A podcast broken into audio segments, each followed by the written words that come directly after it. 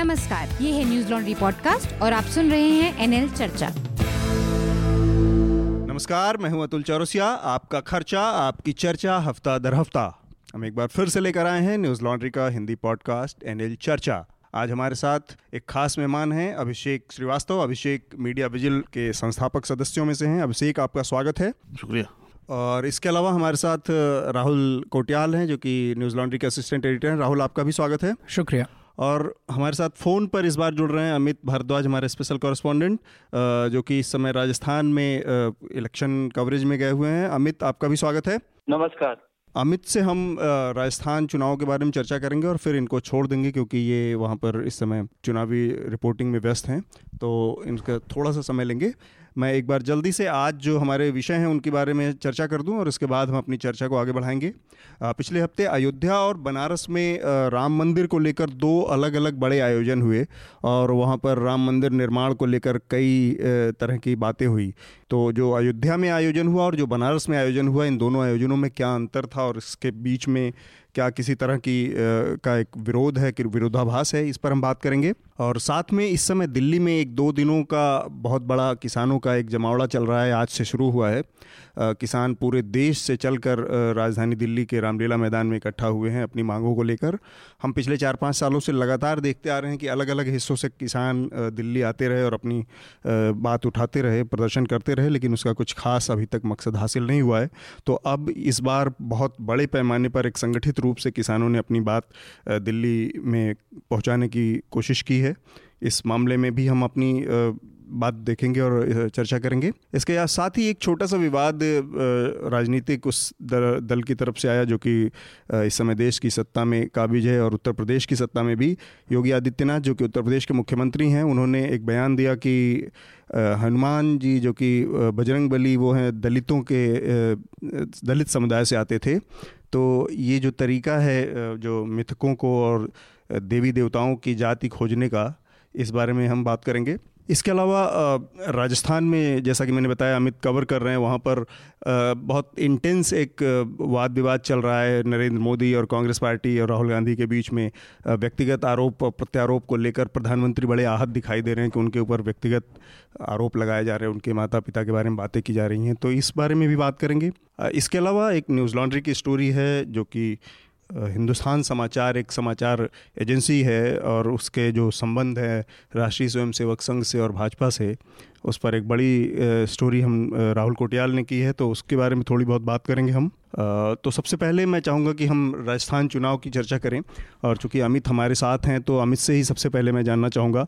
अमित, अभी तक जो स्थिति वहाँ पर दिख रही है राजस्थान में क्या माना जाए? क्योंकि राजस्थान एक तरह से हमने देखा पिछले कुछ तीन चार सालों में जो पश्चिमी हिस्सा है भारत का, उसमें एक गुजरात के बाद एक प्रयोगशाला के तौर पर उभर कर सामने आया। चाहे वो गौरक्षा का मामला हो, अलवर इलाके में कई सारी इस गौरक्षा से जुड़े मॉब लिंचिंग देखने को मिली, जो कि राजस्थान का हिस्सा है। तो क्या इन सब चीज़ों का कोई असर उस इलाके में दिख रहा है? जी हम लोगों ने अपना जो राजस्थान का चुनावी कवरेज है वो शुरू ही किया था अलवर के इलाके से जहाँ पे छह सीटें हैं उसके भरतपुर पहुँचा था मैं जहाँ सात सीटें हैं हाँ। तो निश्चित रूप से अलवर में इसका फ़र्क दिख रहा है जो पिछले दो सालों में जिस तरह की गतिविधियाँ हुई थी मॉब लिंचिंग को लेके का विजिलेंटिज्म को लेके या तमाम जो हिंदूवादी संगठन है उन्होंने जो गतिविधि की है उसका असर चुनाव पे दिखेगा हम्म। और जो आप लोगों से वहाँ पे बात करते हैं तो लोग कहीं ना कहीं कह रहे हैं कि भाजपा की कहीं ना, कहीं एक बढ़त है, जबकि बहुतायत में युवा जो है वो वसुंधरा राजे सरकार से खुश नहीं है। उसके बाद भी ये स्थिति है। हम्म। ये मैं जो मेरी बातचीत हुई लोगों से उसके आधार पे कह रहा हूँ। हम्म। और ये अलवर की ग्यारह सीटें और भरतपुर की सात सीटों है। एक चीज़ और हो रही है जो व्हाट्सएप पे खेल जो चलता रहता है रीजनल एक सीट है वहाँ रामगढ़ की सीट है हम्म। जहाँ पे इनफैक्ट अभी अकबर खान की हत्या हुई थी। उस सीट पे कांग्रेस की प्रत्याशी है सफिया खान। उनका एक वीडियो जैसे वायरल किया गया जिसमें वो बयान दे रही हैं कि हमको हर हालत में चुनाव जीतना है चाहे उसके लिए कुछ भी करना पड़े और हम्म। उस वीडियो को फैलाने वाले लोग हिंदूवादी संगठनों के लोग हैं तो वो डिवाइड पे चुनाव लड़ने की कोशिश तो है उस आइडेंटिटी पॉलिटिक्स पे चुनाव लड़ने की कोशिश तो है। हम्म। लेकिन इससे एक और जो डिफरेंट जो वेव दिख रहा है कि जहाँ एक तरफ़ ये मसले हैं फिर राहुल गांधी नरेंद्र मोदी वसुंधरा राजे सचिन पायलट एक बड़े चेहरे हैं। इस इन इन सबसे परे हटके लोग अपने इंडिविजुअल कैंडिडेट्स को भी देख रहे हैं चुनाव में। अच्छा। तो यहाँ जाके मामला खतरनाक हो जा रहा है कि वेव हम्म। काम करेगा कि नहीं करेगा या कैंडिडेट इवेंचुअली डिसाइड करेंगे। एक और चीज़ अमित मैं ये समझना चाहता क्योंकि ये तो अलवर भरतपुर बेल्ट की बात हुई। आमतौर पर हम आ, कुछ चुनावों में देखा है हमने एक उत्तर प्रदेश का जो पिछला विधानसभा चुनाव था उसको छोड़ दिया जाए। तो ज़्यादातर हम्म। चुनाव में जैसे 2014 के जो लोकसभा चुनाव थे या वेस्ट बंगाल के जो चुनाव थे पहला और दूसरा दोनों जिसमें ममता बनर्जी ने जीत दर्ज की। तो इस तरह के चुनाव में चुनाव कवर करते हुए एक एहसास मिल जाता है कि एक वेव चल रही है एक फेवर किसी के पक्ष में हवा चल रही है। ऐसा हम्म, कुछ हम्म। राजस्थान में क्योंकि राजस्थान में जो सरकार एक तो ये वसुंधरा के बारे में आपने बताया दूसरा ये कि केंद्र में भी उसी पार्टी की सरकार है। तो एंटी इनकम्बेंसी और तमाम चीज़ों से मिलजुल के कुछ ऐसी वेव जैसी दिख रही है? बदलाव के लिए या फिर इंटरेस्टिंग है क्योंकि अगर आप राजस्थान की पृष्ठभूमि देखें मतलब अगर इतिहास देखें तो पार्टी प्रचंड बहुमत से सरकार बनाती है और उसके बाद जब हार होती है तो उतनी ही शर्मनाक हार होती है हम्म। जैसे अशोक गहलोत की सरकार जब हारी तो 25 सीटों पे सिमट गई कांग्रेस उससे हम्म। पहले भैरव सिंह शेखावत के साथ ऐसा हुआ है लेकिन एक बार लोग लगातार कह रहे हैं कि टक्कर कांटे की है अब इसमें पत्रकारों के के साथ समस्या ये है जैसे आप गच्चा खा सकते हैं मैं खुद ही जब नरेंद्र मोदी की दो रैलियों में था इंडिकेशन हम्म। भरे क्योंकि इन दो इलाकों में घूम रहा था तो हम्म। अलवर से उन्होंने शुरुआत की थी और फिर भरतपुर में एक रैली की हम्म। तो दोनों ही रैलियों में जब वो बोल रहे थे उसी वक्त बहुत छोटा तबका होगा लेकिन एक तबका था जो उनके बोलने के वक्त ही वेयरली पाँच मिनट के बाद निकलना शुरू हो गया था इनफैक्ट एक वीडियो भी हमने डाला था जिसमें लोग खुल के कह रहे हैं क्योंकि प्रधानमंत्री हमारे मुद्दों पे बात नहीं कर रहे हैं इसलिए हम जा रहे हैं जा रहे हैं हम्म। भरतपुर की रैली में कल मुझे एक ऐसे युवा मिला जो झंडा लेके भाजपा का उसी रैली में घूम रहा था और नारे लगा रहा था हम्म। और नारा था नरेंद्र मोदी मोदी तुझसे बैर नहीं है वसुंधरा तेरी खैर नहीं है। अब इन नारों के बीच में आप बहुत कंफ्यूज हो जाते हैं कि जनता असल में करने क्या वाली है। हम्म। तो क्लियरली अच्छा। कांटे की टक्कर है और मुद्दा इस वक्त जो है अगर कांग्रेस पार्टी उस मुद्दे को भुना पाती है तो तभी शायद हाँ। टुवर्ड्स द एंड कुछ कर पाएगी जो कि है अनएम्प्लॉयमेंट और खेती किसानी का मुद्दा। ठीक बात। हमारे साथ राहुल और अभिषेक हैं। इनके कुछ सवाल हैं। उससे पहले एक छोटा सा सवाल मैं रखूँगा कि कुछ मुद्दे समझ में आए कि जो इस चुनाव में महत्वपूर्ण है तो आपने बताया कि बेरोजगारी एक मुद्दा है उसमें है ना जी, जी। अभिषेक और राहुल के सवाल सुनिए और फिर बात करते हैं हाँ अमित जी एक जानकारी चाहिए थी जिज्ञासा ही थी कि राजस्थान के चुनाव में एक जो बीजेपी के लिए बहुत साइलेंट प्रचार करने का और लड़ाई को कम्युनल बनाने का काम जो एक फैक्टर कर रहा है वो हम्म, वहाँ हम्म। पे नाथ संप्रदाय के सैतालीस मठ हैं हैं मेरी आरएसएस हम्म। के कुछ लोगों से लगातार बातचीत होती रही तो कुछ लोगों ने बहुत कॉन्फिडेंटली बताया कि देखिए नाथ संप्रदाय का चूँकि पूरी तरह भाजपाईकरण हो चुका है योगी आदित्यनाथ के साथ तो इसलिए वहाँ पे right from Jaisalmer to Alwar Tijara Sikar Tonk ये जो पूरे इलाके हैं हम्म, हम्म, यहाँ पे करीब बारह महंतों ने नाथ संप्रदाय और दूसरे संप्रदाय के महंतों ने टिकट भी मांगे थे और शायद चार पाँच लोगों को टिकट बीजेपी ने दिए भी हैं। तो जरा मुझे ये इंसाइट दीजिएगा कि बीजेपी में जो ये बाबाओं का फैक्टर है और बाबा कैंडिडेट्स हैं इनकी क्या स्थिति है और ये क्या कर रहे हैं? आ, मैं इस मसले पे बहुत ज़्यादा ऐड कर नहीं पाऊँगा क्योंकि ये अभी आ, मैंने खुद एक्सप्लोर नहीं किया है। जिस बेल्ट में मैं घूम रहा था वहाँ पे खास करके इस तरह से कैंडिडेट्स अभी तो नहीं उतारे गए हैं तो बहुत ज़्यादा जानकारी नहीं है इसलिए मैं आ, अपनी प्रतिक्रिया इस पे तो नहीं दे पाऊँगा। जी। अमित मेरे दो सवाल हैं एक तो हम्म, हम्म। पहला ये कि जैसा आपने अलवर और भरतपुर आप गए और आपने लगभग 18 कॉन्स्टिट्यूंसीज वहाँ देखी तो माइन्यूटली हम्म। भी आपने थोड़ा बहुत ऑब्ज़र्व किया होगा और असेंबली इलेक्शंस में हम लोग देखते हैं कि एक लहर तो काम करती है प्रदेश इलेक्शन में लेकिन उसके अलावा सीट अपने आप में बहुत महत्वपूर्ण होती हैं कैंडिडेट महत्वपूर्ण होते हैं हर सीट के अपने अलग समीकरण होते हैं तो ये जितनी सीट से आप गुजरे इन दो जिलों की वहाँ पे कैंडिडेट्स के बेसिस पे या लोकल जो सीट के इश्यूज़ हैं उन इश्यूज़ पे कुछ लगता है कि कोई एक पर्टिकुलर पार्टी डोमिनेट कर रही है इन इन 18 सीटों पे ये 11 अलवर की और बाकी भरतपुर की? इन सीट्स पे। और दूसरा सवाल मेरा ये है कि आ, ऐसा हमने और जगह भी देखा और राजस्थान में तो स्पेशली एंटी इनकम्बेंसी बहुत स्ट्रांग थी। अभी कुछ हफ्तों पहले तक भी ये चर्चा हम्म। सबसे ज़्यादा थी कि कांग्रेस की स्थिति अगर कहीं सबसे मज़बूत अभी है तो वो राजस्थान में है। लेकिन जैसे बाकी जगह भी देखा कि जैसे जैसे चुनाव नज़दीक आता है और प्रधानमंत्री की तूफ़ानी रैलियाँ शुरू होती हैं तो बहुत तेज़ी से माहौल बदलता है। तो ऐसा हम्म। लग रहा है क्या क्योंकि तुमने दो रैलीज भी अटेंड की नरेंद्र मोदी की कि उन रैलीज का बड़ा फ़र्क पड़ रहा है हवा बनाने में प्रदेश में? आ, पहले इसी रैली से शुरू करूँगा मैं कि गुजरात चुनाव में था मैं कर्नाटक चुनाव में था दोनों ही चुनाव में आखिरी समय में नरेंद्र मोदी के आने के बाद बहुत कुछ बदल गया था खास करके कर्नाटक में। हाँ। बीजेपी को ज़बरदस्त पुश मिला था एंड के दो हफ्तों में और भीड़ इंटैक्ट रहती थी उनके भाषण को सुनने के लिए। और जबकि कर्नाटक में लैंग्वेज भी एक बैरियर था हम्म।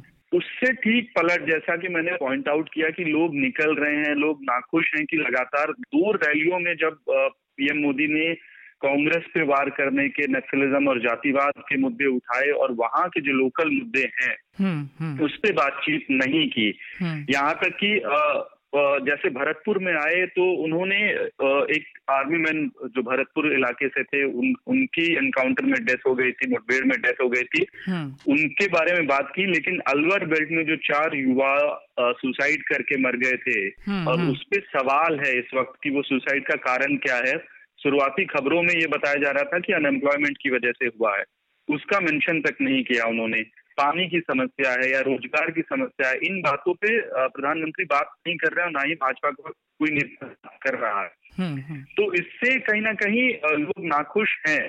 हम्म। अब फैक्टर ये है कि क्या वो जो डिससेटिस्फैक्शन है वो वोट में कन्वर्ट होगा एंटी इनकम्बेंसी वाले वोट में कन्वर्ट होगा। और रही बात जो इंडिविजुअल कैंडिडेट्स हैं तो मैं भरतपुर से ही का ही एक क्लासिक एग्ज़ाम्पल बताना चाहूँगा यहाँ सात सीटें थी भरतपुर में एक पर्टिकुलर कॉन्स्टिट्युएंसी है नदबई की जहाँ के बारे में कहते हैं कि आप किसी भी तरफ़ से नदबई एंटर करने की कोशिश कीजिए और जैसे ही आप नदबई की सीमा में आएँगे सड़कें गायब हो जाएँगी तो हम्म। सड़कें हैं ही नहीं वहाँ पे लेकिन वहाँ पे लगातार चुनाव जीतने वाली कैंडिडेट जो है वो दीपा कौर हैं वो राजघराने से हैं और वो बीजेपी से हैं। उनके भाई दीग से चुनाव लड़ रहे हैं जो महाराजा हैं हम्म। वो कांग्रेस से हैं। और जो भरतपुर सिटी में जो कैंडिडेट है हम्म। जिसको राज परिवार का बैकअप बताया जा रहा है कि है वो बीजेपी से है। तो ये जो रीजनल फैक्टर्स हैं वो कहीं ना कहीं वो प्ले कर रहे हैं। इवेंचुअल जो वोटिंग है उस पर भी इफ़ेक्ट डलेगा क्योंकि आप अगर देखें तो वो क्रेज कहीं ना कहीं वो जो चार्म है चेहरे को लेके लीडरशिप को लेके वो हम्म। कम हुआ है। ठीक बात। और कांग्रेस में कोई एक चेहरा नहीं है ना तो गहलोत को मुख्यमंत्री का दावेदार के तौर पे पेश किया गया ना ही सचिन पायलट को। हम्म, तो वहाँ पे वो क्राइसिस है। दूसरी तरफ़ वसुंधरा राजे की तरफ़ वो क्रेज या वो उनको वापस लाने के लिए बहुत ज़्यादा वोटर्स के अंदर दृढ़ता नहीं है। अगर वो वोट करेंगे तो बीजेपी या नरेंद्र मोदी के लिए करेंगे। हाँ। तो अमित फैक्टर इवेंचुअली जो है फिर इंडिविजुअल कैंडिडेट भी प्ले करेंगे रेस्पेक्टिव कॉन्स्टिट्यूएंसीज में। ठीक है। अमित एक और सवाल है अभिषेक का। अमित जी एक सवाल और है। आ, ये राजस्थान को आमतौर से बाईपोलर राजनीति के लिए ही जाना जाता है। लेकिन हम्म, इस हम्म, बार हम्म। पिछले एक साल से हम देख रहे थे कि हनुमान बेनीवाल को आप जान रहे होंगे जी वो जी, लाखों की भीड़ इकट्ठा कर रहे थे अपने रैलियों में हाँ। और इस बार बड़ा पक्का वादा था कि तीसरा मोर्चा एक बनेगा तो उसमें हनु, हनुमान बेनीवाल एक बड़े फैक्टर की तरह सामने आएँगे। तो ये तीसरा मोर्चा जहाँ जिस इलाके में आप हैं वहाँ अलवर भरतपुर उधर आम आदमी पार्टी के भी कैंडिडेट्स हैं सीपीएम का भी कैंडिडेट है। तीसरे तीसरे मोर्चे की क्या सेहत है? मतलब उसके बारे में कुछ हलचल है क्या उस इलाके में? इन देखिए भीड़ निश्चित रूप से इकट्ठा कर रहे थे हनुमान धनीवाल और इनफैक्ट एक जयपुर में ही एक युवा नेता भी है भरत बेनीवाल जिसने कई सारी रैलियाँ निकाली थी अनएम्प्लॉयमेंट को लेके। हाँ, हाँ, हाँ, और उस उस पर्टिकुलर ऑर्गेनाइजेशन ने अपने 16 कैंडिडेट हाँ, खड़े किए हैं हाँ, भारत वाहिनी पार्टी और हनुमान बेनीवाल के अंडरस्टैंडिंग के साथ। जी। तो लेकिन ये बहुत ज़्यादा इम्पैक्ट नहीं डालेगा और रही बात आम आदमी पार्टी की तो कल जब प्रधानमंत्री की रैली जिस रास्ते पे थी तो कई जगह पे उन्होंने अपने कार्यकर्ताओं को खड़ा किया था, बैनर के साथ, झाड़ू के साथ। उसी रास्ते में जहाँ रैली हो रही थी। अच्छा। तो मैंने जाके पूछा इनसे कि भाई कैंडिडेट कौन है? तो कैंडिडेट का नाम तो बता दिया हम लोगों ने हाँ। लेकिन वो अरविंद केजरीवाल तक को नहीं जानते थे। अच्छा। हम्म। तो आप पार्टी की स्थिति समझ सकते हैं कि कितनी मज़बूत स्थिति है। हम्म, हाँ इस चुनाव में जो मेजर स्पॉइलर अगर कोई बन के निकलेगा तो वो है बहुजन समाज पार्टी। अच्छा। अच्छा। उसको बहुत अंडरडॉग के तौर पे प्ले कर रही है खास करके आ, कुछ कॉन्स्टिट्युएंसीज भी हैं। भरतपुर में एक नगर की कॉन्स्टिट्युएंसी है। आ, हम्म। मैं वहाँ पहुँचा तो मुझे लगा शायद बाइपोलर इलेक्शन है लेकिन जैसे ही और योगी आदित्यनाथ की रैली चल रही थी भीड़ बहुत ज़्यादा नहीं थी वहाँ पे और योगी आदित्यनाथ लगातार बसपा पे हमला कर रहे थे। हम्म, हम्म। जब बाहर निकला लोगों से बातचीत हुई तो पता चला कि वहाँ पे बसपा के कैंडिडेट बहुत फेयर चांसेस हैं। तो वो ट्रायंगुलर फाइट है त्रिकोणीय मुकाबला है उस सीट पे। तो कई ऐसी सीट हैं जहाँ पे बसपा की खराब कर सकती है हम्म, बीजेपी या कांग्रेस का। अच्छा चल ठीक है अमित इस तमाम जानकारी के लिए बहुत बहुत धन्यवाद और कुछ अच्छी रिपोर्ट और कुछ अच्छी जानकारियों के साथ फिर हम आइएगा। हम अपनी चर्चा को अब आगे बढ़ाते हैं और आपसे विदाई लेंगे। जी, धन्यवाद। अगले विषय पर अपने चलते हैं, जो कि अयोध्या में राम मंदिर और बाबरी मस्जिद के विवाद से जुड़ा मसला है।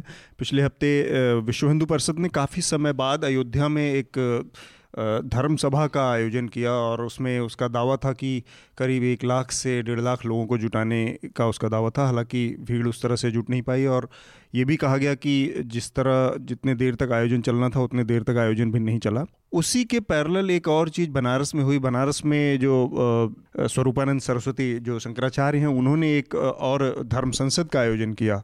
और उस उस आयोजन में भी राम मंदिर निर्माण की ही मांग की गई, लेकिन दोनों आयोजनों का स्वरूप इस मामले में थोड़ा सा अलग था कि अयोध्या का आयोजन विश्व हिंदू परिषद और आरएसएस द्वारा आयोजित था, जिसमें ज़्यादातर हिंदू आदि संगठन और वो थे। और स्वरूपानंद सरस्वती के आयोजन की खासियत ये रही कि उसमें मुस्लिम धर्मगुरु भी शामिल थे और तमाम लोग, और उस आयोजन का मकसद ये था कि राम मंदिर का निर्माण तो हो, लेकिन एक सर्वधर्म, एक एक आपसी भाईचारे और आपसी आम सहमति और इस तरह से कोई रास्ता निकाला जाए। और अयोध्या में हमने देखा कि सरकार से ये दबाव डाला जा रहा है कि कानून बना के और किसी भी तरह से सुप्रीम कोर्ट के ऊपर एक जाते हुए उसके फैसले से आगे निकलकर सरकार के स्तर पर कोई फैसला लिया जाए। तो ये जो दो आयोजन हुए, अभिषेक, मैं आपसे जानना चाहूँगा कि इन दोनों आयोजनों में के मूलभूत अंतर के अलावा क्या केवल ये चुनावी नज़रिए से चला, शुरू हुआ शुरू हुई एक कवायद है?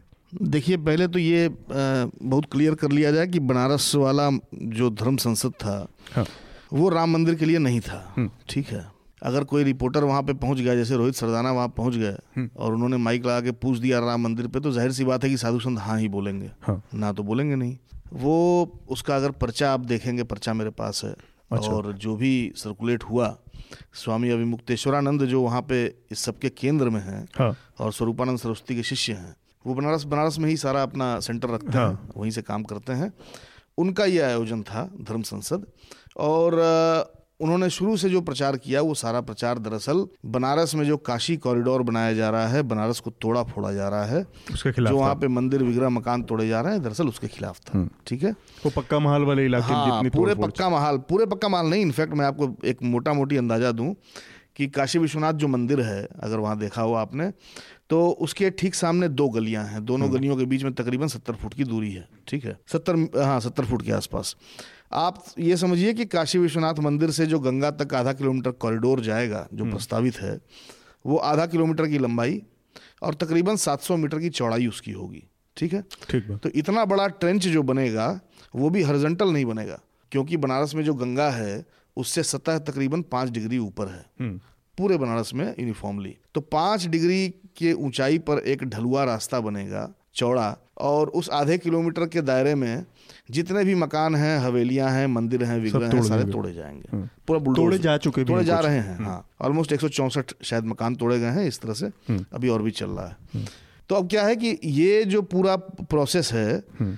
ये प्रोसेस अगर मतलब सतह पर जैसे दिखाया जा रहा है कि काशी विश्वनाथ के लिए दर्शन करने के लिए आसानी होगी और टूरिज़्म और ये वो लेकिन लोगों को पता है कि इसका असली मकसद क्या है। हम्म। अयोध्या में जब बाबरी तोड़ी गई थी तो उसके पहले बाबरी के इर्द गिर्द के इलाके का सुंदरीकरण किया गया था। सत्तर एकड़ के आसपास हाँ, सारे निर्माण ढा दिए थे कल्याण सिंह की सरकार में हाँ। तो यही यही यही दम मॉडस ऑपरेंडी था। हम्म। और सेम मॉडस ऑपरेंडी बनारस में अपनाया जा रहा है। और पिछले महीने हम्म। बा ये विश्वनाथ मंदिर से लगी हुई ज्ञानवापी की दीवार गिर गई थी। अच्छा। उस तोड़ फोड़ में खुदाई में। रातों रात दीवार को बना के ठीक ठाक दुरुस्त कर दिया गया ताकि बवाल ना हो कोई हल्ला नहीं हुआ। आइडिया यही है कि ज्ञानवापी के इर्द गिर्द का इलाका खाली करके ऐसी जगह बनाओ जहाँ पे एक लाख लोग इकट्ठा हो सके हम्म। और एक कॉल पर ज्ञानवापी को गिरा दें ठीक है ऐसा नहीं बिल्कुल मैं और ये मैं नहीं कह रहा हूँ हाँ। आप बनारस में टहल आइए जो भी समझदार व्यक्ति है वो इस पूरे प्रोजेक्ट के पीछे की पॉलिटिक्स जानता है हम्म।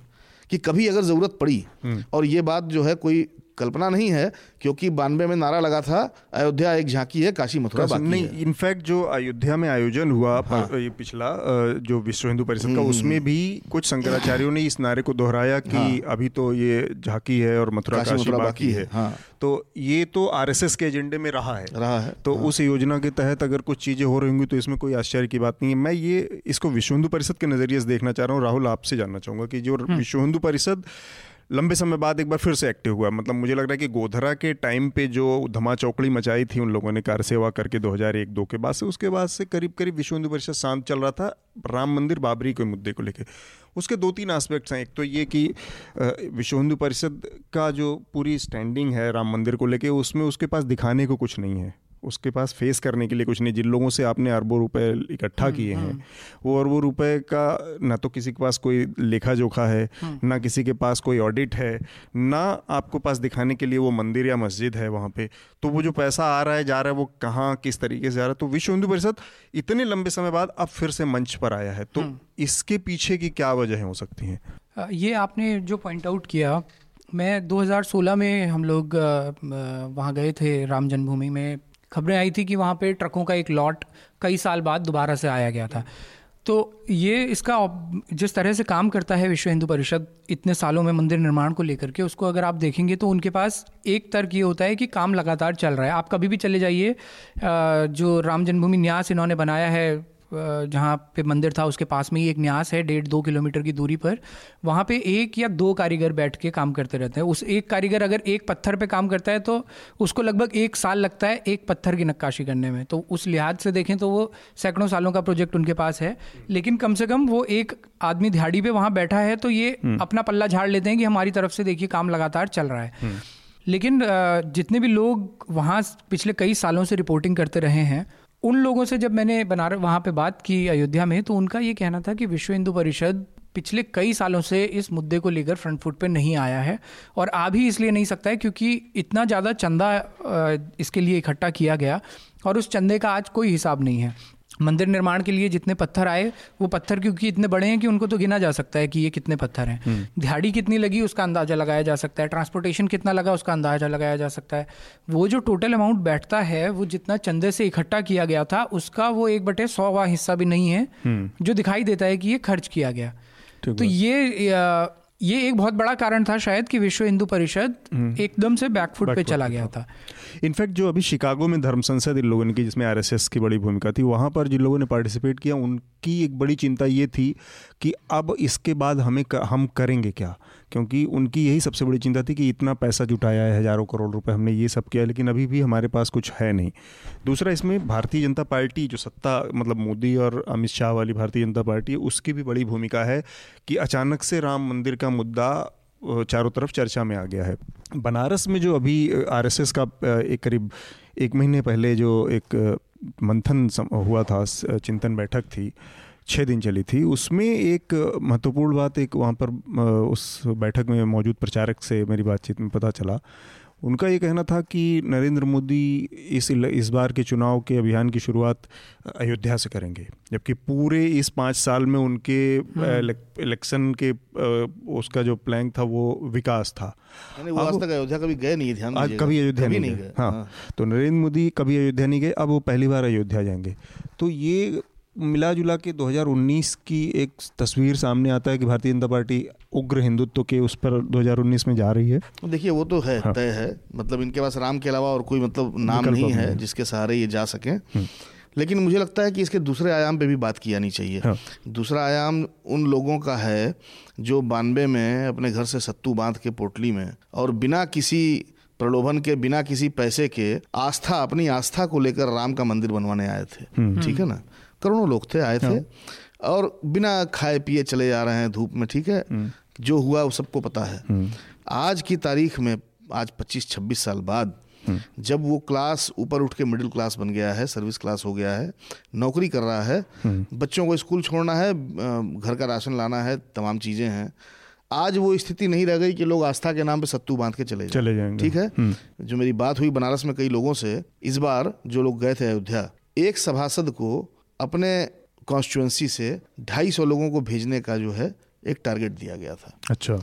अब एक सभासद का ढाई सौ तो आप मिला लीजिए कि अगर एक विधानसभा में कितने हम्म। पार्षद होंगे हम्म। उसके हिसाब से आप जोड़ लीजिए कि एक शहर से मोटा मोटी पाँच से छः हज़ार लोग। ठीक है? मज़ेदार ये रहा कि सभासद खुद नहीं गए। एक सभासद से मैंने पूछा ढाई सौ हाँ, जुगाड़ करने में हाँ, रह गए। नहीं नहीं वो ढाई सौ तो जो गए सो गए। एक सभासद से मैंने पूछा कि भाई तुम क्यों नहीं गए? तो बोला भैया वो ढाई सौ लोगों का जो है खाने पीने का इंजाम पूरी सब्ज़ी बस खर्चा पानी हम कहाँ से ले आए कमाई का कोई ज़रिया नहीं है बोल दिया कि ढाई सौ लोग लेके आओ हाँ, समझ रहे आप तो जब सभासद को ज़िम्मेदारी दी गई टेंडर दिया गया आस्था का मामला नहीं है पार्टी को भी अब लगने हाँ। लगा कि लोग अब भावनाओं में आके सब हाँ। तो पोटली बाँध के नहीं जाने तो वाले तो वो जो आप भीड़ कम देख रहे हैं पच्चीस हम्म। हज़ार देख रहे हैं पाँच लाख के बरक्स है हाँ। उसकी वजह यही है कि लोग आस्था हम लोगों के पास नहीं है दूसरा बढ़ के नहीं जा सकता एक और मोरल बात है हम्म।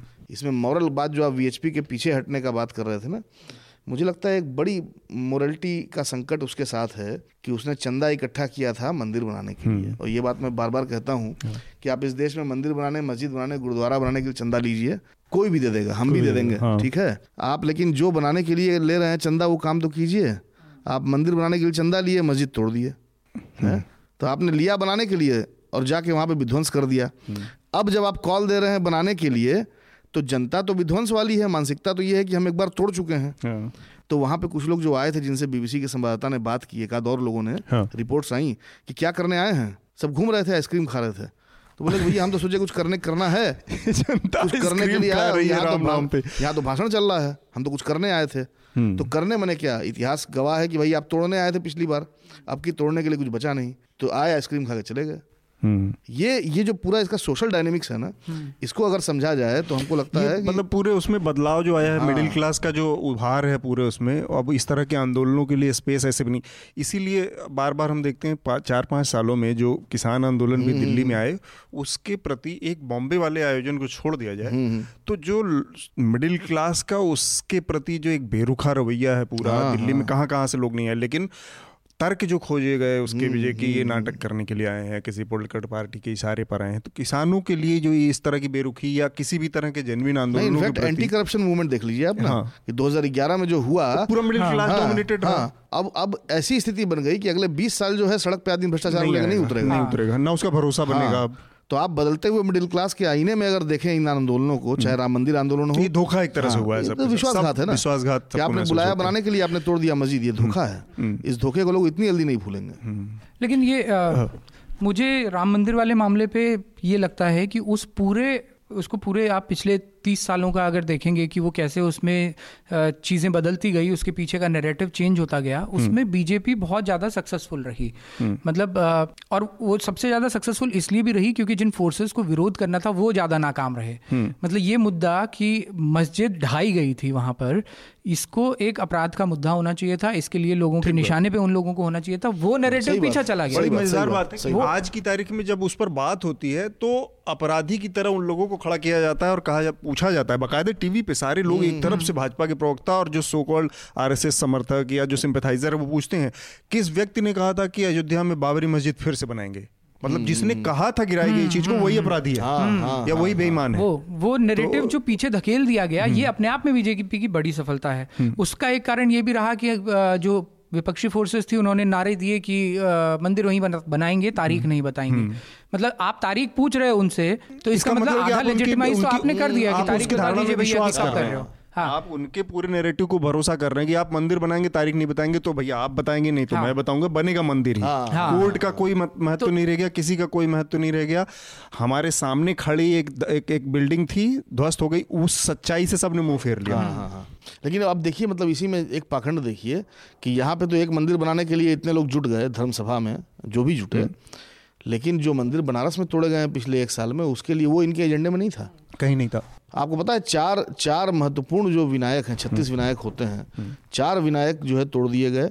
हम्म। नीलकंठ महादेव वो तोड़ दिए गए। मतलब पौराणिक महत्व के जितने मतलब भगवान हैं उनको तोड़ के खत्म कर दिया गड्ढे में पड़े हुए हैं। यहाँ पर मैं अपने श्रोताओं को बस बेसिक छोटी सी जानकारी दे दूँ कि जो जिसकी बात कर रहे हैं अभिषेक ये बनारस में सुंदरीकरण के नाम पे एक कॉरिडोर बनाया जा रहा है काशी विश्वनाथ मंदिर के आसपास के इलाके में और उसमें जो पक्का महाल इलाका कहा जाता है जो सबसे पुरानी बसावट है गंगा किनारे की उस किनारे के पुराने बिल्डिंगें पुराने घर पुराने मंदिर ढाए गए।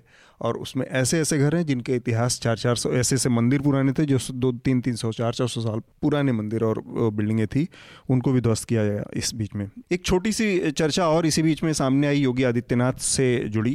आ, उन्होंने कहा कि हनुमान जी जो हैं वो दलित थे। तो एक तो ये हँसी का मतलब एक मज़ाक का मुद्दा बन गया कि हमारे जो राजनीतिक वर्ग है वो किस तरह की मानसिकता से संचालित हो रहा है और वो तो उनकी राजनीति है उसको एक बार को दर दरकिनार किया जा सकता है। लेकिन इस तरह की चीज़ें मतलब पूरे ओवरऑल समाज के लिए मतलब राजनीति के लिए तो फ़ायदेमंद हो सकती हैं। और वो वही सोच के इस तरह के बयान शायद दे भी रहा हो। हम्म। तो लेकिन वो पूरे ओवरऑल समाज के लिए जहाँ पे बात सन सैंतालीस में शुरू हुई थी कि एक विज्ञान सम्मत समाज का निर्माण होगा। वहाँ से लेके अब हम धर्म सम्मत समाज के निर्माण की तरफ़ बढ़ गए हैं जो कि आपको अंधेरे की तरफ़ दूसरे मतलब पीछे की तरफ़ ले जाने वाली बात। तो ये प्रक्रिया पूरी हो गई है अब। हमको लगता है कि वो 2014 में ही हालाँकि पूरी हो गई थी एक तरह से। लेकिन देखिए मुझे लगता है कि वो प्रक्रिया विज्ञान सम्मत बनाने की जो है ना उसकी भ्रूण हत्या हो गई नेहरू के साथ। हाँ, नेहरू गए और उसके बाद से वापस जो है धर्म सम्मत समाज बनाने वाला प्रोजेक्ट चालू हो गया। चालू हो गया। हम्म। बीच का वक्फा था पंद्रह बीस साल का जब लोगों को कुछ नया भारत टाइप हम्म। दिख रहा था हम्म। ये मतलब सोशलिज्म का हाँ, असर कुछ होगा विज्ञान विज्ञान है। लेकिन वो विज्ञान विज्ञान का मतलब कुल मिला के हो गया टेक्नोलॉजी प्रोजेक्ट और संयंत्र है हाँ, वैज्ञानिक सोच गया भाड़ में और गणेश जी दूध वैसे ही पी रहे हैं जैसे पहले पीते थे। आज भी वो सर्जरी वही पहली सर्जरी दुनिया की है। वो चल रहा है वैसे ही चल रहा है। और ये बातें हमारे सांसदों ने संसद भवन में खड़े होके कही हैं हाँ। कि हनुमान ये पुष्पक विमान हमने सबसे पहले बनाया था और सर्जरी हमने सबसे पहले की थी। मतलब ये हनुमान वाली जो बात चली तो हमारा उत्तराखंड में एक बहुत पहले से एक जोक चलता है कि जो हनुमान चालीसा है उसमें आता है जय जय जय हनुमान गुसाई। तो, तो गुसाई जो है वो पहाड़ में क्षत्रियों का सरनेम हुआ करता है तो कहा जाता है कि हनुमान तो क्षत्रिय थे। तो ये बातें हम मंच से हमारे मुख्यमंत्री कहने लगे शुक्ला चला है अभी दो दिन में। जिसमें कुछ मुस्लिम भाई क्लेम कर रहे हैं कि हनुमान मुसलमान थे। और ये क्यों? वो बोलते हैं भाई ऐसे सुलेमान रहमान ऐसे नाम तो हमारे यहाँ होते हैं। तो सुलेमान रहमान और आज किसी ने आज किसी ने आज किसी ने बताया कि जामुन जाम... भी मुसलमान थे हाँ, क्योंकि उनके दाढ़ी थी मूछ नहीं। तो खैर मज़ाक से आगे हम एक एक और चीज़ है इसमें जो हमारा ये जो सबसे इस पूरे जो सब कॉन्टिनेंट है, वो भारतीय उपमहाद्वीप है, उसकी जो सबसे पावरफुल जो माइथोलॉजिकल जो कहानी है रामायण, इस पूरे उसमें, उसके नज़रिए से देखा जाए तो इस तरह के, इसके बहुत सारे संस्करण मौजूद हैं। और उसमें पता नहीं योगी आदित्यनाथ ने वो संस्करण पढ़े हैं कि नहीं पढ़े हैं, जो कि मुझे शक है कि उन्होंने पूरी पढ़ी होगी रामचरितमानस तुलसीदास के अलावा। वो इस तरह की चीज़ों को बताता है कि जो हमारे जो जनजातीय समुदाय है या जो जंगलों में रहने वाली जातियाँ थी वही जातियाँ कहीं न कहीं एक इन्वॉल्व थी जिसको आपने बंदर बानर सेना कह दिया या कह दिया। इस तरह के संस्करण मौजूद हैं। तो उस लिहाज से देखा जाए तो योगी आदित्यनाथ की बात में को मतलब थोड़ा सा लेजिटिमेट तरीके से देखना चाहिए थोड़ा उसको गंभीरता से देखना चाहिए। अब देखिए पता नहीं योगी आदित्यनाथ खुद अपनी बात को लेकर कितने गंभीर है ये नहीं मालूम है। देखिए हम्म। क्या है ना कि योगी आदित्यनाथ जिस धारा से आते हैं हम्म। हैं? वहाँ पे गंभीरता के लिए कोई स्थान नहीं हाँ। मतलब बेसिकली वो जिस धारा से आते हैं वो बेसिकली लुम्पेन धारा है। तो अब अब आपने एक तो अच्छे खासे इस देश के सिंक्रेटिक संप्रदाय को बर्बाद हम्म। कर दिया। नाथ संप्रदाय के आप उत्तराधिकारी हैं। आपके पूरे लक्षण में जीवन में विचार में व्यवहार में नाथ संप्रदाय का सिंक्रेटिज्म कहीं दिखता नहीं है। दूसरा आप ये जाति की बात कर रहे हैं जहाँ पे कि मतलब जो है मतलब हिंदू मुस्लिम साधु की जात नहीं पूछी जाती हम्म। है। जात में पूछो साधु हाँ, की। जात में पूछो साधु की और आप हनुमान की हनुमान जो सबसे बड़े साधु थे। हम्म। मतलब हनुमान का आप वो रूप याद कीजिए हम लोग के घरों में फ़ोटो हुआ करती थी सफ़ेद दाढ़ी और पूरा और ऐसे झुके हुए हाथ में खड़ताल लिए हुए। वो साधु की हम्म। फ़ोटो थी वो। और आप उसकी जात बता रहे हैं कि वो दलित है है? तो हम कह रहे हैं ठीक है भाई अगर हम मतलब हमको अगर ऐसे ही रिएक्ट करना है हम्म। कि इसी प्लैंक पे आके तो हम कहते हैं ठीक है तो राम छत्री थे हनुमान दलित थे तो भैया राम मंदिर छत्री बनाए हमसे क्या मतलब? हम्म। ब्राह्मण भी बोले कि जाओ छत्रियों का मंदिर है छत्री बनाए हमसे क्या मतलब? रावण ब्राह्मण था तो हम क्यों ब्राह्मण था हम तो ठीक है हम नहीं जलाएँगे हम तो रावण की पुतले भी नहीं जलाएँगे हाँ, हर साल। मतलब तो ऐसे अगर करना चालू कर दिया तो हिंदू देखिए हिंदू कंसोलिडेशन का जो पूरा इनका पॉलिटिक्स है ना वो जाति क्या हाँ, वो मतलब ये क्या है कि जाति का इस्तेमाल मंदिर के लिए नहीं करेंगे। मंदिर के लिए तो ये सबको एक कहेंगे कि तुम भी हम्म। हिंदू तुम भी हिंदू तुम भी हिंदू। लेकिन जब लड़वाना होगा तो जाति का इस्तेमाल कर लेंगे। हम्म। तो अब इन्होंने हनुमान को दलित कह दिया है। हाँ? हम्म। ये हो सकता है बहुत संभव है कि जो हिंदू कंसोलिडेशन का बीजेपी का जो चल रहा था राम मंदिर के नाम पे उसमें कुछ डेंट लगा दे। और जिनको डेंट लगाना है अगर कांग्रेस को डेंट लगाना है तो उसको ये बात उठा के दलितों और ब्राह्मणों के बीच में पॉलिटिक्स करनी चाहिए। ये मेरा मानना है। ठीक बात है। राहुल आपको कुछ और कहना मैं बस ये कहना चाह रहा था कि जिस तरह की बात हम लोग अभी कर रहे हैं कि हम हम अब खोजने लगे हैं कि योगी आदित्यनाथ ने जो बात कही उसमें भी पौराणिक तौर से कुछ ना कुछ सत्य असत्य हो सकता है। डिस्कशन को इस स्तर पे ले आना ही आ, हम लोग हाँ मतलब कि ये चर्चाएँ कायदे से किसी ऐसे सेक्युलर डेमोक्रेटिक सेटअप में होनी ही नहीं चाहिए थी जो संविधान पे चलता हो। लेकिन हम इतना त्रस्त हो चुके हैं ऐसी ऐसी बातें आ चुकी हैं कि अब उसमें भी क्या थोड़ा बेहतर है खोज रहे हैं। हम वो तर्क खोज रहे हैं। हम्म, ठीक बात है। ये मतलब और दूसरा ये कि एक तो ये है कि संविधान सम्मत समाज के लिहाज से ये बहुत शर्मनाक स्थिति है। दूसरे ये कि आप ऐसे लोगों को जिनको कि किसी भी तरह के विवाद से परे होना चाहिए जिनकी आप पूजा करते हैं कुछ लोग आप सारे लोग ना करते हो जिनकी आस्था है उन आस्थाओं उन आस्थाओं को आप इतने संकुचित जाति के ढांचों में बात खांचों में बांटने का काम कर रहे हैं और यही लोग मतलब पूरी पीढ़ी के नायक हैं तो ये मतलब समा वर्तमान जो समय है उसके लिए बहुत चिंता की और बहुत शर्मनाक स्थिति है वैसे इसमें एक राय और आई है अंत में टिप्पणी में देना चाहूँगा हाँ। कि देश में जितने भी महावीर मंदिर और संकट मोचन मंदिर हैं हम्म। उन सारे के पुजारियों को दलितों को नियुक्त करना चाहिए। दलित उन, उन पर कब्जा कर लें उन मंदिरों पर क्योंकि हमारे तो हनुमान जी हैं भाई। ये एक राय आई है लोगों की तरफ़ से। अच्छा इसी से जुड़ा एक और इंटरेस्टिंग चीज़ राजस्थान से आया है आप लोगों ने देखा होगा जो सी पी जोशी का बयान चला। मुझे उस बयान के कि ब्राह्मण उमा भारती क्या जाने धर्म क्या होता है हिंदू धर्म क्या है और फलाने क्या जाने और धमाके क्या जाने ब्राह्मण ही हिंदू धर्म को वो कर सकता है। तो ये जो बयान सी पी जोशी का आया ये बताता है कि लंबे समय से जैसे आपने कहा कि नेहरू के बाद ही वो संविधान सम्मत समाज को छोड़ के और धर्म सम्मत समाज की तरफ़ बढ़ गया था मामला। ये कांग्रेस में शामिल कांग्रेस के एक बहुत वरिष्ठ नेता का बयान है। इनका ये कहना कि ब्राह्मण ही सिर्फ़ हिंदू धर्म को डिफाइन कर सकता है उसको एक्सप्लेन कर सकता है उस बयान पर भी हमें मुझे लगता है कि बात थोड़ा सा करनी चाहिए सीपी जोशी का। और देखिए मतलब कांग्रेस का कोई है इसका मतलब ये थोड़ी कि वो ब्राह्मणवादी ना हो या हाँ। ब्राह्मण ना हो। और आजकल एक नया ये चला हुआ है कि बीजेपी के प्लैंक पे ही कांग्रेस खेलेगी। हम्म। बीजेपी धर्म करेगी तो राहुल गांधी जनेऊ का बताएँगे गोत्र बताएँगे सीपी जोशी ये इस तरह की बात करेंगे हैं।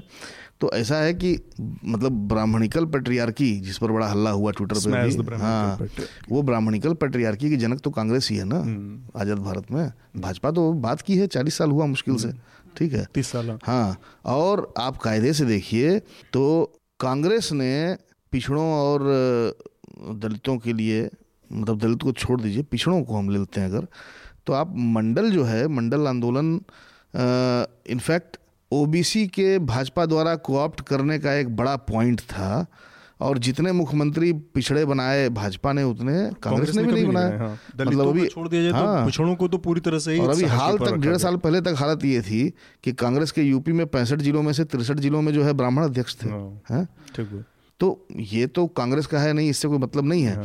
लेकिन सीपी जोशी जो गेम खेल रहे हैं ये खतरनाक गेम, गेम है, है हाँ। क्योंकि वो राजनीति की इसके हाँ, पहलू पे चर्चा होनी चाहिए वो वो भी वही कर रहे हैं आप भी वही कर रहे हैं हाँ। और इससे पॉइंट स्कोर दरअसल वो करेंगे क्योंकि वो ठीक वैसे ही बोले राम मंदिर के मुद्दे हाँ। पे एक तरफा हाँ। अपने अपनी पिच पे ले आए वो विपक्षी पार्टियों 2002 के बाद इन्होंने गेम खेला कहा कि मुसलमान को हमने राष्ट्रपति बना दिया हम्म। है 2002 न्यूट्रलाइज हो गया। अब ये कह रहे हैं हमने दलित को बना दिया राष्ट्रपति पिछड़ा बन गया प्रधानमंत्री चाय हम्म। वाला अलग से हम्म। ठीक है ये सब। तो ये क्या है ये स्कोर करना हुआ ना और उधर से ब्राह्मण की बात आ रही है कि तुम ब्राह्मण नहीं हो। ब्राह्मण तो मुश्किल से पाँच परसेंट भी नहीं है इस देश में है? तो ये ये खेल को फंसाने वाली बात है जिसमें फ़ायदा फंस चुकी है। हाँ फंस चुकी है कांग्रेस तरह फंस चुकी है और उसके पास कोई वैकल्पिक उसके पास कोई वैकल्पिक सोच नहीं है कोई नैरेटिव नहीं है कोई नैरेटिव नहीं सोच कोई नैरेटिव नहीं ठीक बात। तो हम अपने अगले विषय की तरफ़ बढ़ते हैं जो कि किसान रैली की बात हमने शुरू में चर्चा की थी। इस समय देश के पूरे अलग अलग हिस्सों से पूरे देश से लोग दिल्ली के रामलीला मैदान में आज इकट्ठा हो रहे हैं और कल ये लोग रामलीला मैदान से संसद तक मार्च करेंगे। तो राहुल चूँकि इस मामले को कवर करते रहे हैं और अभिषेक भी किसान आंदोलन के तमाम पहलुओं से लगातार जुड़े रहे हैं। तो मैं सबसे पहले राहुल से जानना चाहूँगा, राहुल, कि ये जो लोग इकट्ठा हुए हैं तो एक तो उनकी बेसिक मांगों की बात की जाए तो क्या हैं? और ये रैली बाकी तमाम रैलियों से अलग किन मायनों में है? देखिए, इसकी अगर पृष्ठभूमि देखते हैं हम तो जो मोटा मोटा समझ में आता है वो ये है कि मंदसौर में जो गोलीकांड हुआ उसके बाद धीरे धीरे लामबंदी शुरू हुई। लगभग 200 संगठनों का एक ग्रुप बना जिसका नाम है अखिल भारतीय किसान संघर्ष समन्वय समिति। हाँ। ये लगभग 207 208 के करीब कहा जाता है कि किसान, किसान संगठन इसमें हैं। बी क्यू वगैरह ऑब्वियसली शायद वो इसका हिस्सा नहीं होंगे बाकी लेकिन तमाम संगठन इसके हिस्सा हैं। तो इन लोगों ने धीरे धीरे कई और राज्यों में जाके इन्होंने मार्च किए। उसके बाद कुछ और लोग भी पी साईनाथ जैसे लोग जिनका बहुत लंबा अनुभव रहा है लंबा अनुभव क्या मतलब उनकी पत्रकारिता ही पूरी समर्पित रही है खेती हम्म। किसानी को और रूरल इंडिया को लेके हम्म।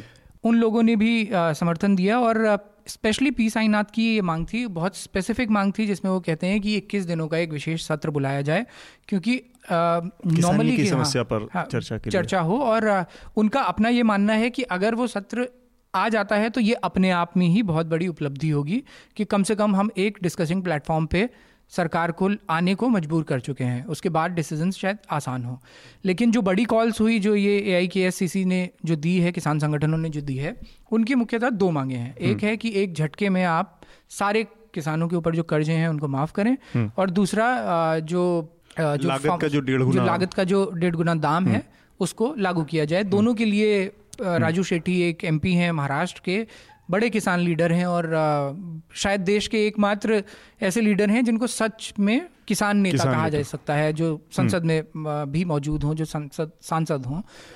उन्होंने प्राइवेट मेंबर्स बिल लोकसभा में पेश किए हैं। तो मुख्य मांग इन लोगों की यही है कि हमारे ये दोनों बिल्स को आप पास करें ताकि कहने को तो मोदी सरकार कहती है कि हमने डेढ़ गुना दाम जो है लागत का वो तय कर दिया है और हम देने लगे हैं। हम्म। लेकिन उनका ये कहना है जब तक इस पर कानून नहीं आएगा तब तक उसको कंपनसेशन की तरह से फार्मर क्लेम नहीं कर सकता है अगर आप मुकर जाते हैं बाद में तो।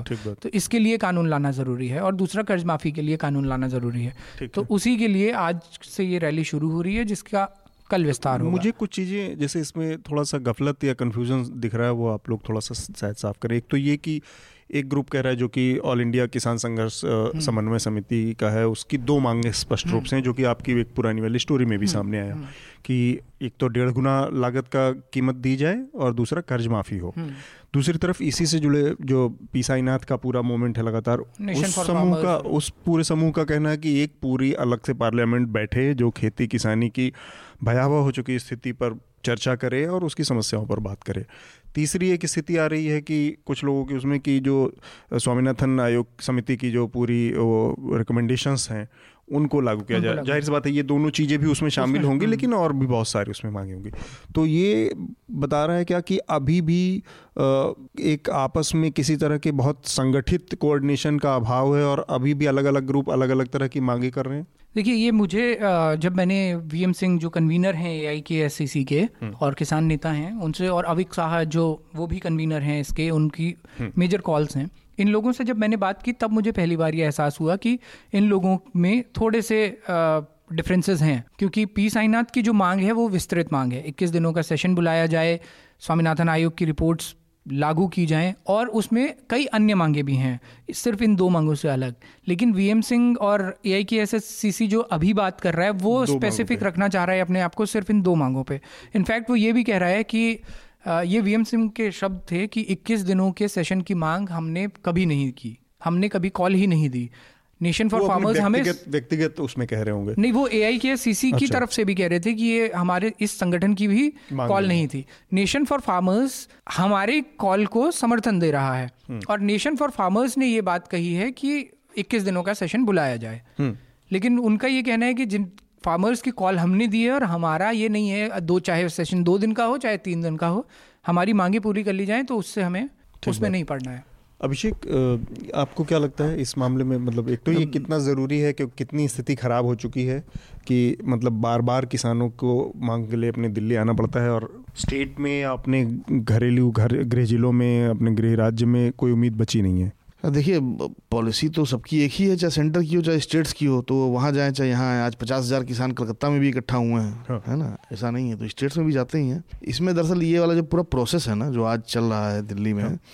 इस प्रोसेस में थोड़ी प्रॉब्लम हुई है मतलब अब कैसा टर्नआउट होता है ये कल पता चलेगा या आज रात तक हाँ। हुआ ये कि जो पार्लियामेंट सेशन की जो कॉल थी वो तो साईनाथ ने दी थी। साईनाथ ने परी पे आर्टिकल लिखा। हम्म। उन्होंने कहा कि 21 दिन का ये ये इस तरह से मतलब जो है डिस्ट्रीब्यूटेड सेशंस हो। हम्म। इन्होंने जो इवन हाँ, प्रभाष जोशी वाले उसमें हाँ, भी इस मांग हाँ, को लगातार बोल रहे हैं दो हाँ। महीने से। उसमें स्वामीनाथन भी था उसमें फ़सल बीमा भी था उसमें लागत वाला मसला भी था हम्म। उसमें कर्ज माफ़ी भी था उसमें लोन्स भी थे स्मॉल लोन्स मतलब कई किस्म की चीज़ें थी ठीक है। अब मसला ये है कि ये एक आइडियल था। जैसे हमारा संविधान आइडियल है और हाँ। संविधान को हम मतलब पकड़ नहीं पाते हैं संविधान आगे चला जाता है हम पीछे छूट जाते हैं। तो ये तो एक आइडियल था कागज़ पे ना। तो स्वामीनाथन ये साईनाथ ने एक आइडियल रखा कागज़ पे और किसान संगठनों को प्रस्ताव भेजा कि भाई इस पर जो है आप देखिए क्या कर सकते हैं। तो किसान संगठन ज़्यादा से ज़्यादा ये कर सकते हैं किसानों को मोबिलाइज करके कहीं से कहीं ले जा सकते हैं।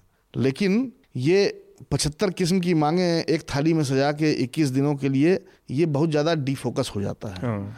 जब प्रैक्टिकल पॉलिटिक्स में आप आते हैं। ठीक है ना? हम्म। तो जब साइनाथ का वो document ideal document practical politics में परिणत होता है हम्म। तो उस पर बहस होती है उसके दो तीन मीटिंग्स में मैं भी रहा अच्छा। साइनाथ जब पहली मीटिंग यहाँ की है तब भी मैं था उसमें हाँ।